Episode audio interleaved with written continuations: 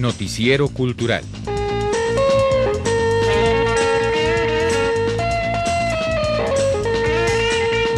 Literatura.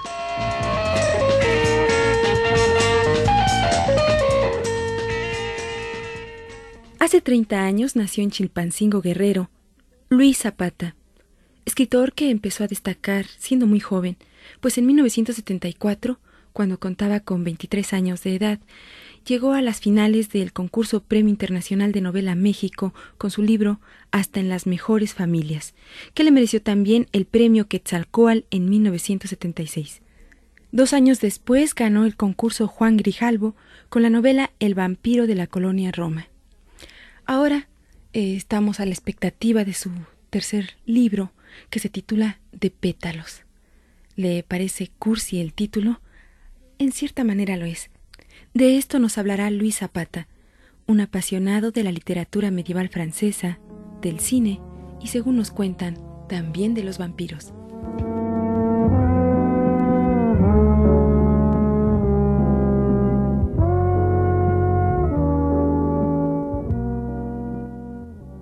Mira, es una novela corta.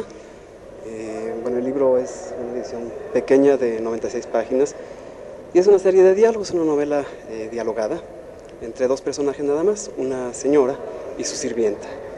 Eh, la anécdota es muy sencilla, simplemente es una señora aburrida de la vida que lleva, ¿verdad? Y que encuentra en la sirvienta una especie de cómplice para pues para divertirse, ¿verdad? Entonces empiezan a escribir cartas a muchachos que solicitan correspondencia en, en revistas como ese tipo de rutas de pasión, ¿no? Confidencias que había antes. Y bueno, van surgiendo relaciones con, estos muchachos, pero básicamente se da toda la novela, hasta si se narra en los diálogos, ¿no? La primera vez que platicábamos contigo fue precisamente cuando apareció el vampiro de la colonia Roma y ahí nos dejaste ver en la charla que te inquietaban, digamos, las técnicas narrativas, experimentarlas. No sé si de ahí haya surgido precisamente tu primera novela, no siendo eh, anecdótica, digamos, refiriéndose a tu vida, y posteriormente esa segunda novela del, del, vampiro de la colonia Roma haya tenido como base la entrevista. Yo quiero que me hables de tus técnicas, de esto que hemos mencionado. Bueno, bueno, pues está el intento de eh, utilizar el diálogo, ¿verdad? Así es la primera vez que recurro al diálogo para narrar una anécdota. Eh, hay también una preocupación, si se quiere, por acercarme a lo que sería la radionovela, ¿verdad? Es decir, la novela, esta de Pétalos Perennes, eh, el lenguaje utilizado en esta novela no es un lenguaje estrictamente coloquial, si se quiere, es un poquito un lenguaje más falsificado, eh, más artificial, más acartonado, ¿verdad? Por decir así. Eh, la intención era precisamente esta, ¿verdad? Luis, sin embargo, en esta novela podrías enfrentar algunos problemas eh, para hacerle creer al público que existen esos personajes en tu novela, ¿no? Por ejemplo, tú me hablas de un lenguaje artificial, artificioso, ¿por qué? Bueno, porque aquí era un poco un juego de estilo, si quieres, ¿verdad? Asemejarme más o acercarme más a técnicas que son usadas, por ejemplo, en el radio. Es decir, aquí los personajes, eh, la única manera que tienen de definirse es a través de lo que dicen, ¿verdad? Eh, asimismo las situaciones, es decir, uno solo va a saber cómo es el personaje por lo que te está diciendo o por lo que está eh, platicando con otro personaje. no puede uno como narrador, desde el momento en que no hay narrador, decir, bueno, tal personaje es gordo, es flaco, es con ciertas características físicas, sino que tiene que ser por medio de, su expresión, eh, de su tono, eso tiene que ser lo que te vaya dando, ¿verdad? La, pues el aspecto, tanto el aspecto físico del personaje como su manera de pensar, como la exploración de sus sentimientos, si tú quieres. Ahora, el diálogo en una novela te limita bastante, ¿no? Por ejemplo, para la descripción de, lugares o algunas veces incluso de sentimientos de personajes. ¿Cómo manejas todo esto?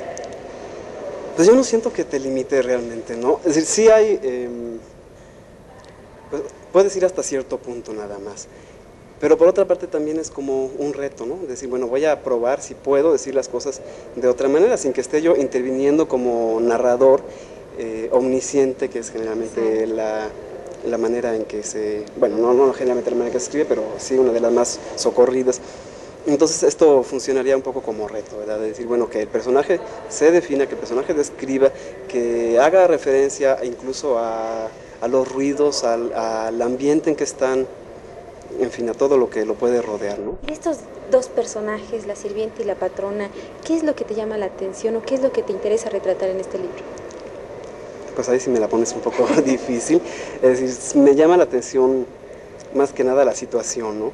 Em, creo que al mismo tiempo que estoy planteando o que estoy narrando una, una relación que podría ser lo más común y corriente, que es la de una patrona con su sirvienta, em, pues estoy, si quieres, como describiendo una historia también que puede ser una historia de amor, ¿verdad? Es decir, con todas sus características de chantaje, de necesidad de reafirmación, de búsqueda de afecto, ¿verdad? En el otro. En algún momento, Luis, esta novela cuestiona las radionovelas, el cine o las fotonovelas.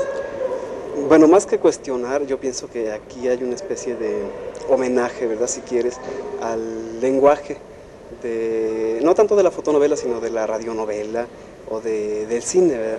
Es decir, eh, esto sería a nivel puramente lingüístico. Ya en cuanto a las situaciones, bueno, sí es un poquito diferente. Es decir, sí hay, bueno, no hay la, eh, la convención, creo yo, moral que hay en una radionovela o en las radionovelas que había antes, ahora las novelas, las radionovelas son muy diferentes. ¿Y un homenaje por qué, Luis? ¿Qué es lo que te gusta de ellas? Pues mira, no sé, yo siempre he estado, me he sentido atraído, ¿verdad? Por el cine, por el teatro, por lo que hablábamos antes, la radionovela. Creo que la fantasía, ¿verdad? Lo falso, el carácter oropelado que tienen todas estas cosas es lo que me llama la atención, ¿verdad?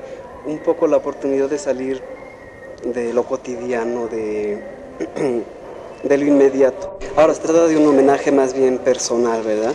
De, pues de recuperar ciertos mitos para mí mismo y no quiero o no pretendo decir que esto vaya a ser captado por cualquier lector, que vaya a detectar la influencia del cine en esta novelita, ¿verdad?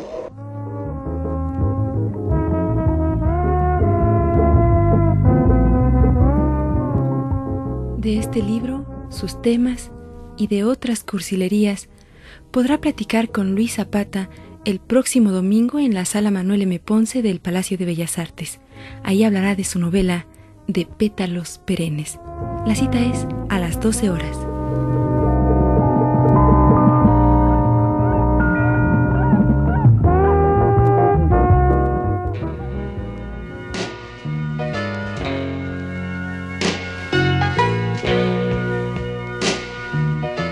Sección Literatura del Noticiero Cultural.